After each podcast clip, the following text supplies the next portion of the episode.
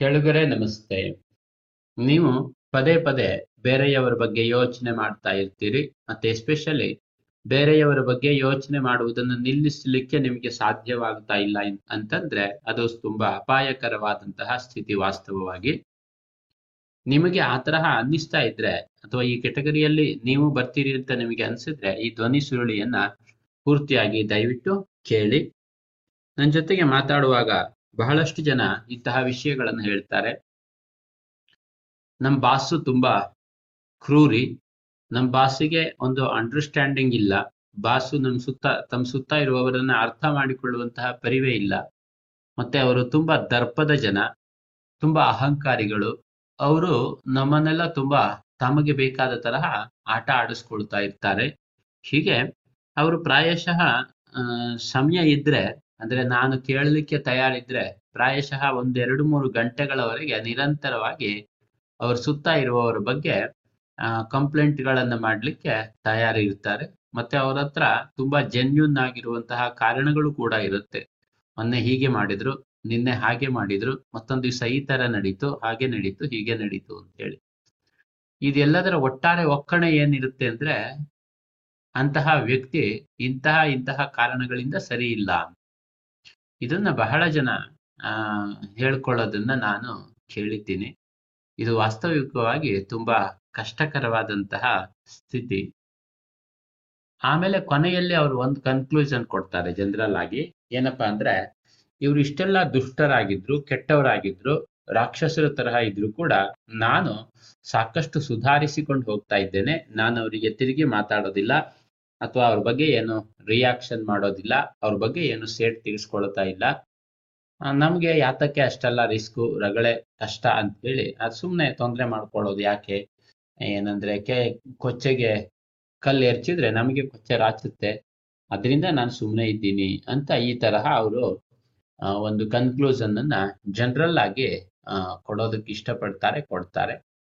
ಇದು ಪ್ರಾಯಶಃ ನಿಮ್ಗೆ ಕನೆಕ್ಟ್ ಆಗ್ತಾ ಇರಬಹುದು. ಯಾಕೆಂದ್ರೆ ನೀವು ಕೂಡ ಯಾರ ಜೊತೆಗಾದ್ರೂ ಸ್ವಲ್ಪ ಬಿಚ್ಚು ಮನಸ್ಸಿನಿಂದ ಮಾತನಾಡಿದ್ರೆ ಖಂಡಿತ ಬಹಳಷ್ಟು ಜನ ಇಂತಹ ಅಭಿಪ್ರಾಯವನ್ನು ನಿಮ್ ಜೊತೆಗೆ ಹಂಚಿಕೊಳ್ಳುತ್ತಾರೆ. ಇದರಲ್ಲಿ ಗಮನಿಸಬೇಕಾದ ಬಹಳ ಮುಖ್ಯವಾದಂತಹ ಅಂಶ ಇದೆ. ಇನ್ನೂ ಒಂದೇನಂದ್ರೆ ಅವರು ಹೇಳುವುದನ್ನೆಲ್ಲ ಕೇಳಿಸಿಕೊಂಡು ನಾನು ಅವರಿಗೆ ತಿರ್ಗಾ ಯಾವುದೋ ಒಂದು ಸಮಾಧಾನವನ್ನು ಹೇಳಲಿಕ್ಕೆ ಹೋಗ್ತೀನಿ ಅಂತ ಇಟ್ಕೊಳ್ಳಿ. ಸಮಾಧಾನ ಅಂದ್ರೆ ನೀವು ಈ ತರಹ ಯೋಚನೆ ಮಾಡುವುದ್ರ ಬದಲು ಈ ತರಹ ಯೋಚನೆ ಮಾಡೋದು ಒಳ್ಳೆಯದು ಅಂತ ನಾನೇನಾದ್ರೂ ಒಂದು ಪ್ರಾರಂಭ ಮಾಡಿ ಅದಕ್ಕೆ ಒಂದು ಉದಾಹರಣೆ ತಗೊಳ್ತೇನೆ ಉದಾಹರಣೆಗೆ ಈಗ ನಿಮ್ ಬಾಸ್ ಬಗ್ಗೆ ನೀವು ಹೇಳಿದಿರಿ, ಈ ತರ ಬಾಸು ತುಂಬಾ ಕೆಟ್ಟದ್ದಾಗಿ ನಡ್ಕೊಳ್ತಾರೆ ಅಂತ. ಇವಾಗ ಅದಕ್ಕೊಂದು ಎಕ್ಸಾಂಪಲ್ ಕೊಟ್ರಿ ನೀವು. ಮೊನ್ನೆ ನಿಮ್ ಬಾಸು ಈ ತರ ಮಾಡಿದ್ರು ಅಂತ ಒಂದು ಎಕ್ಸಾಂಪಲ್ ಕೊಟ್ರಿ ಅಂತ ನಾನು ಹೇಳ್ತಾ ಇದ್ದ ಹಾಗೆ, ಅಂದ್ರೆ ನಾನು ಅವರ ಬಾಸ್ ವಿಷಯವನ್ನ ಮಾತಾಡ್ಲಿಕ್ಕೆ ಪ್ರಾರಂಭ ಮಾಡಿದ ತಕ್ಷಣ ಅವರು ಮಧ್ಯದಲ್ಲೇ ನನ್ನನ್ನ ಸ್ಟಾಪ್ ಮಾಡಿ ಅವರ ಬಾಸ್ ಬಗ್ಗೆ ಇನ್ನೊಂದಿಷ್ಟು ಕಂಪ್ಲೇಂಟ್ಗಳನ್ನ ಶುರು ಮಾಡ್ಕೊಳ್ತಾರೆ. ಅಂದ್ರೆ ಅವರು ಪುನಃ ಅವ್ರ ಬಾಸ್ನಲ್ಲಿರುವ ಬೇಕಾದಷ್ಟು ದೋಷಗಳನ್ನ ಎತ್ತಿ ಎತ್ತಿ ನನಗೆ ತೋರಿಸ್ತಾರೆ. ಅಂದ್ರೆ ನಾನು ಯಾತಕ್ಕೋಸ್ಕರ ಆ ಉದಾಹರಣೆ ತೆಗೆದುಕೊಳ್ತಾ ಇದ್ದೀನಿ ಅನ್ನುವಷ್ಟು ವ್ಯವಧಾನ ಅವರಿಗೆ ಇರೋದಿಲ್ಲ ಅಂತ. ಅದನ್ನ ಅರ್ಥ ಮಾಡ್ಕೊಳ್ಳುವಷ್ಟು ಸಮಾಧಾನ ಇರೋದಿಲ್ಲ. ಅವರ ಬಾಸ್ ಬಗ್ಗೆ ನಾನೇನಾದ್ರೂ ಅವರಿಗೆ ಒಂದು ಸ್ವಲ್ಪ ಸಣ್ಣ ಟ್ರಿಗ್ಗರ್ ಕೊಟ್ರೆ ಸಾಕು. ಅವರ ಮನಸ್ಸು ಬಾಲಂಗೋಚಿಯ ತರಹ ಅಷ್ಟುದ್ದವಾಗಿ ಬೆಳ್ಕೊಂಡು ಹೋಗುತ್ತೆ. ನಾನು ಅವ್ರಿಗೆ ವಾಸ್ತವಿಕವಾಗಿ ಯಾವುದೇ ತರಹದ ಒಂದು ವಿಷಯವನ್ನು ಕೂಡ ಅರ್ಥ ಮಾಡಿಸ್ಲಿಕ್ಕೆ ಆಗೋದಿಲ್ಲ. ತುಂಬಾ ಕಷ್ಟಪಟ್ಟು ನಾನು ಅವರಿಗೆ ಏನಾದ್ರೂ ಅರ್ಥ ಮಾಡಿಸ್ಬೇಕು ಅಂತ ಇದ್ರೆ ಅವರ ಭಾಷೆ ವಿಷಯವನ್ನ ಅಥವಾ ಅವರು ಯಾರ್ಯಾರನ್ನೆಲ್ಲ ಕೋಟ್ ಮಾಡಿದ್ದಾರೆ, ಅವ್ರು ಯಾವ ವಿಷಯವನ್ನು ತೆಗೆಯದೇ ಇದ್ರೆ ಸ್ವಲ್ಪ ಕೇಳಿಸಿಕೊಂಡಾರು ಅಂತ. ಇಂತಹ ಭಾಷೆ, ಇಂತಹ ಸಂಭಾಷಣೆಗಳಿಂದ ನಮ್ಗೆ ಗೊತ್ತಾಗುವಂತಹದ್ದು ಒಂದು ಎರಡು ಮೂರು ವಿಷಯಗಳಿದೆ. ಮೊದಲನೇದೇನಪ್ಪಾ ಅಂತಂದ್ರೆ, ನೀವು ಅಂದ್ರೆ ಯಾರು ಈ ತರಹ ಯೋಚನೆ ಮಾಡ್ತೀರಿ? ನಿಮ್ಮ ಯೋಚನೆಗಳೆಲ್ಲ ಸುತ್ತಿ ಬಳಸಿ ಸುತ್ತಿ ಬಳಸಿ ಸುತ್ತಿ ಬಳಸಿ, ಪುನಃ ನಿಮಗೆ ಯಾರ ಬಗ್ಗೆ ತಪ್ಪು ಇದೆಯೋ, ಯಾರಲ್ಲಿ ತಪ್ಪು ಕಾಣ್ತಾ ಇದೆಯೋ, ಅವ್ರ ಬಗ್ಗೆನೇ ನಿಮ್ಮ ಮನಸ್ಸು ಪುನಃ ಪುನಃ ಪುನಃ ಹೋಗ್ತಾ ಇದೆ ಅಂದ್ರೆ ತುಂಬಾ ಮುಖ್ಯವಾಗಿ ಗೊತ್ತಾಗುವುದೇನು ಅಂತಂದ್ರೆ, ನೀವು ನಿಮ್ಮ ಬಗ್ಗೆ ಯೋಚನೆ ಮಾಡ್ಲಿಕ್ಕೆ ತಯಾರಿಲ್ಲ ಅಂತ.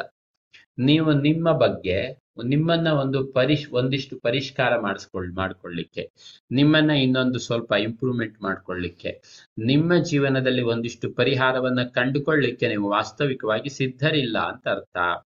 ಯಾಕೆ? ಯಾಕೆ ಅಂತಂದ್ರೆ, ನಾವು ಬೇರೆಯವರನ್ನ ಎಷ್ಟು ಚೆನ್ನಾಗಿ ಮಾಡಿದ್ರು. ಈ ಪ್ರಪಂಚದಲ್ಲಿ ಬೇರೆಯವರನ್ನು ಎಷ್ಟೆಲ್ಲ ಸರಿ ಮಾಡಿದ್ರು ಕೂಡ ಅದರಿಂದ ನಮಗೆ ನಾನು ನಾನು, ನನ್ನಷ್ಟಕ್ಕೆ ನಾನು ಸರಿ ಆಗೋದಕ್ಕೆ ಸಾಧ್ಯತೆ ಇಲ್ಲ ಒಂದು. ಎರಡನೇದು, ನಾನು ನನ್ನಷ್ಟಕ್ಕೆ ನಾನು ಸರಿಯಾಗಬೇಕಾದಂತಹ ಉದ್ದೇಶ ನನಗೆ ನಿಜವಾಗಿಯೂ ಇದ್ದಾಗ ಬೇರೆ ಯಾರನ್ನು ಸರಿಬೇಕು ಸರಿ ಮಾಡಬೇಕಾದಂತಹ ಅವಶ್ಯಕತೆನೆ ಬರೋದಿಲ್ಲ. ಆದ್ರಿಂದ ನಿಮ್ಮ ಬಗ್ಗೆ ನೀವು ಗಮನಿಸುವುದನ್ನ ಅಭ್ಯಾಸ ಮಾಡಿಕೊಂಡಿಲ್ಲ ಅನ್ನುವುದು ಒಂದು. ಎರಡನೇದು, ನಿಮ್ಮ ಬಗ್ಗೆ ನೀವು ಸ್ವಲ್ಪ ಗಮನಿಸಲಿಕ್ಕೆ ಅಭ್ಯಾಸ ಮಾಡಿದ ನಂತರ ಗೊತ್ತಾಗುತ್ತೆ ಏನಂದ್ರೆ ನೀವು ನಿಮ್ಮ ಸುತ್ತ ನಿಮ್ಮ ಜೀವನದಲ್ಲಿ ಬರ್ತಾ ಇರುವಂತಹ ಪರಿಸ್ಥಿತಿಗಳನ್ನ ಎದುರಿಸಲಿಕ್ಕೆ ತುಂಬಾ ಹೆದರಿತಾ ಹೆದರ್ತಾ ಇದ್ದೀರಿ, ತುಂಬಾ ಅಧೈರ್ಯವನ್ನ ಮಾಡ್ತಾ ಇದ್ದೀರಿ. ನಿಮ್ ಬಾಸ್ ನಿಮ್ ಬಗ್ಗೆ ಬೇಕಾದಷ್ಟು ಕೆಟ್ಟದ್ದಾಗಿ ನಡ್ಕೊಂಡಾಗ ಅಲ್ಲಿ ನಿಮ್ಗೆ ಯಾವುದೇ ರೀತಿಯ ಪ್ರತಿಕ್ರಿಯೆಯನ್ನ ತೋರಿಸ್ಲಿಕ್ಕೆ ಆಗ್ಲಿಲ್ಲ. ಅದಕ್ಕೆ ನೀವೇನ್ ಹೇಳ್ತಾ ಇದ್ದೀರಿ ಅಂದ್ರೆ ನಾನು ತುಂಬಾ ಸಮಾಧಾನದಿಂದ ಇದ್ದೇನೆ, ಏನು ರಿಯಾಕ್ಟ್ ಮಾಡ್ತಾ ಇಲ್ಲ ಅಂತ. ಅದಕ್ಕೆ ಕಾರಣಗಳನ್ನ ಕೊಚ್ಚೆ ನಮ್ಗೆ ಎರಚಬಾರ್ದು ಏನಾದ್ರೂ ಕೊಡ್ತೀರಿ. ಆದ್ರೆ, ಅದರಿಂದ ನೀವು ನಿಜವಾಗೂ ಒಳಗಡೆಯಲ್ಲಿ ಇಪ್ಪತ್ನಾಲ್ಕು ಗಂಟೆ ಆಲ್ಮೋಸ್ಟ್ ಇಪ್ಪತ್ನಾಲ್ಕು ಗಂಟೆ ಅವ್ರ ಬಗ್ಗೆ ಯೋಚನೆ ಮಾಡ್ತಾ ಇರ್ತೀರಿ. ಇದನ್ನೇ ತುಂಬಾ ಕಷ್ಟಕರವಾದ ಸನ್ನಿವೇಶ ಅಂತ ನಾನು ಹೇಳಿದ್ದು. ಅದ್ರ ಬದಲಿಗೆ ನೀವು ಅಲ್ಲಿ ಅವರಿಗೆ ಏನು ಎದುರಿಸಬೇಕಾಗಿದೆಯೋ ಅದನ್ನ ಸ್ವಲ್ಪ ಧೈರ್ಯವಾಗಿ ಎದುರಿಸಿದರೆ ಪ್ರಾಯಶಃ ನಿಮಗೆ ಅವ್ರ ಬಗ್ಗೆ ಇರುವ ಒತ್ತಡ ಒಂದು ಸ್ವಲ್ಪ ಕಡಿಮೆ ಆಗ್ತಾ ಇತ್ತು. ಇನ್ನೊಂದೇನಂದ್ರೆ ನೀವು ಯಾರ ಜೊತೆಗಾದ್ರೂ ಅವ್ರ ಈ ವಿಷಯವನ್ನ ಮಾತಾಡುವಾಗ ನೀವು ತೋರಿಸಿಕೊಳ್ಳುವ ರೀತಿ ಹೇಗಿರುತ್ತೆ ಅಂದ್ರೆ ನನಗೆ ಇವರೆಲ್ಲ ತುಂಬಾ ಕಷ್ಟ ಕೊಡ್ತಾ ಇದ್ದಾರೆ, ನನಗೆ ಒಂದು ಪರಿಹಾರ ಬೇಕಾಗಿದೆ ನನ್ನ ಮನಸ್ಸಿಗೆ ಸಮಾಧಾನ ಬೇಕಾಗಿದೆ, ಆದ್ರಿಂದ ನಿಮ್ ಜೊತೆಗೆ ಮಾತಾಡ್ತಿದ್ದೀನಿ ಎನ್ನುವ ತರಹ ನಿಮ್ಮ ಅಭಿಪ್ರಾಯಗಳಿರುತ್ತೆ. ಆದ್ರೆ ವಾಸ್ತವಿಕವಾಗಿ ನಿಮಗೆ ಬೇಕಾಗಿದ್ದು ಪರಿಹಾರ ಅಲ್ಲ.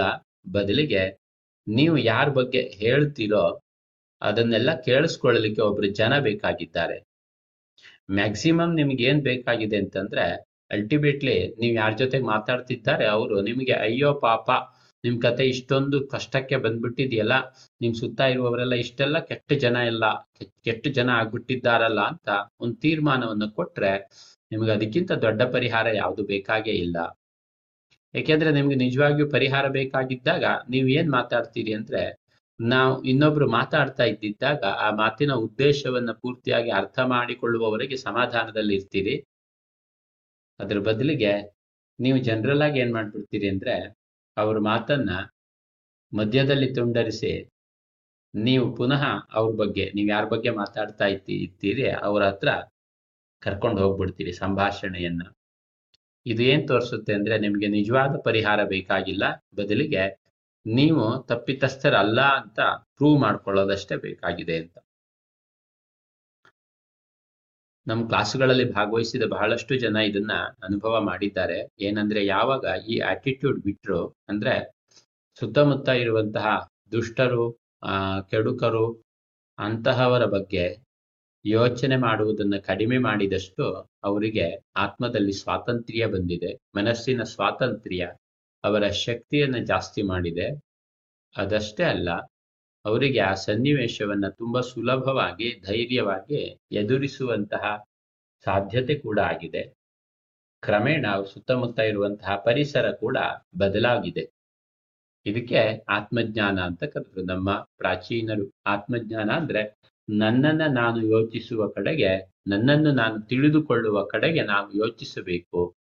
ನಮ್ಮನ್ನ ಬದಲಾಯಿಸಿಕೊಳ್ಳುವ ಕಡೆಗೆ ನಾವು ಯೋಚಿಸಬೇಕು. ಎಲ್ಲಿವರೆಗೆ ನಮ್ಮ ಸುತ್ತ ಇರುವ ಜನರ ಬಗ್ಗೆ ನಾವು ಯೋಚಿಸ್ತಾ ಇರ್ತೇವೋ, ಅಲ್ಲಿವರೆಗೆ ನಾವು ತುಂಬಾ ಹಿಂದೆ ಇರ್ತೀವಿ. ವಾಸ್ತವಿಕವಾಗಿ ನಮ್ಮ ಜೀವನದಲ್ಲಿ ಎಸ್ಪೆಷಲಿ ಆಧ್ಯಾತ್ಮಿಕ ಜೀವನದಲ್ಲಿ ನಾವು ತುಂಬಾ ಹಿಂದೆ ಇರ್ತೀವಿ. ಆಧ್ಯಾತ್ಮಿಕ ಜೀವನದ ಮೊದಲನೆಯ ಹಂತವೇ ನಾನು ನಮ್ಮ ಸುತ್ತ ಇರುವ ಇತರರ ಬಗ್ಗೆ ಯೋಚನೆ ಮಾಡುವುದನ್ನ ನಿಲ್ಲಿಸಬೇಕಾಗಿದೆ. ಇದು ಅಸಾಧ್ಯ ಅಂತ ಅನ್ನಿಸಬಹುದು. ನೀವು ಪ್ರಯತ್ನವನ್ನ ಪ್ರಾರಂಭ ಮಾಡಿದಾಗ ಪ್ರಾರಂಭದಲ್ಲಿ. ಆದರೆ ವಾಸ್ತವಿಕವಾಗಿ ಅಸಾಧ್ಯ ಖಂಡಿತ ಅಲ್ಲ. ಅಭ್ಯಾಸಕ್ಕೆ ಒಲಿಯದೆ, ಒಲಿಯದೇ ಇದ್ದ ವಿದ್ಯೆ ಪ್ರಪಂಚದಲ್ಲಿ ಯಾವುದೂ ಇಲ್ಲ. ಖಂಡಿತ ನೀವು ಕ್ರಮೇಣ ನಿಮ್ಮ ಮನಸ್ಸನ್ನ, ಈ ಮನಸ್ಸಿನ ಕಂಡ ಕಂಡಲ್ಲಿ ಓಡುವ ನಾಗಾಲೋಟವನ್ನ ನಿಲ್ಲಿಸಿಕೊಂಡು ನಿಮ್ಮ ಸ್ವಾತಂತ್ರ್ಯಕ್ಕೆ ನೀವು ಬರ್ಲಿಕ್ಕೆ ಸಾಧ್ಯ ಇದೆ. ಸ್ವಾತಂತ್ರ್ಯದಿಂದ ನಿಮ್ಮ ಆತ್ಮಶಕ್ತಿಯನ್ನ ಜಾಸ್ತಿ ಮಾಡ್ಕೊಳ್ಳಿಕ್ಕೆ ಸಾಧ್ಯ ಇದೆ. ಆನಂತರ ಸುತ್ತ ಇರುವವರ ಜಿ, ಜೊತೆಗೆ ನೀವು ತುಂಬಾ ಪ್ರೇಮ, ಹೊಂದಾಣಿಕೆ, ಆತ್ಮೀಯತೆಯಿಂದ ಇರ್ಲಿಕ್ಕೆ ಕೂಡ ಖಂಡಿತ ದಾರಿಯಾಗತ್ತೆ. ಅನಿವಾರ್ಯವಾಗಿ ಪ್ರತಿಯೊಬ್ಬರಿಗೂ ಬೇಕಾಗಿರುವಂತಹ ಸಾಧನೆ ಇದು. ನಮ್ಮನ್ನು ನಾವು ಚೆನ್ನಾಗಿಟ್ಕೊಳ್ಳುವಂತಹ ಸಾಧನೆ, ನಮ್ಮನ್ನು ನಾವು ತಿಳಿದುಕೊಳ್ಳುವಂತಹ ಸಾಧನೆ. ಈ ಸಾಧನೆಯಲ್ಲಿ ನೀವುಗಳೆಲ್ಲ ಪಾಲ್ಗೊಳ್ಳುವಂತಾಗ್ಲಿ ಅಂತ ನನ್ನ ಹಾರೈಕೆ. ಈ ಧ್ವನಿ ಸುರುಳಿಯನ್ನು ಕೇಳಿದ್ದಕ್ಕೆ ಧನ್ಯವಾದಗಳು. ನನ್ನ ತರಗತಿಗಳ ಬಗ್ಗೆ ಹೆಚ್ಚಿನ ವಿಷಯಕ್ಕಾಗಿ ನನ್ನ ವೆಬ್ಸೈಟ್ಗೆ ನೀವು ಭೇಟಿ ಕೊಡಬಹುದು. ನನ್ನ ವೆಬ್ಸೈಟ್ ಹೆಸರು Gopal Krishna Bhat dot com G O P A L K R I S H N A B H A T dot com. ಧನ್ಯವಾದಗಳು. ನಿಮ್ಗೆ ಇಷ್ಟ ಆದ್ರೆ ಲೈಕ್ ಮಾಡಿ, ಸಬ್ಸ್ಕ್ರೈಬ್ ಮಾಡಿ ಮತ್ತೆ ಈ ಆಡಿಯೋವನ್ನ ಇತರರ ಜೊತೆಗೆ ಶೇರ್ ಮಾಡಿ ಮಿತ್ರರೇ.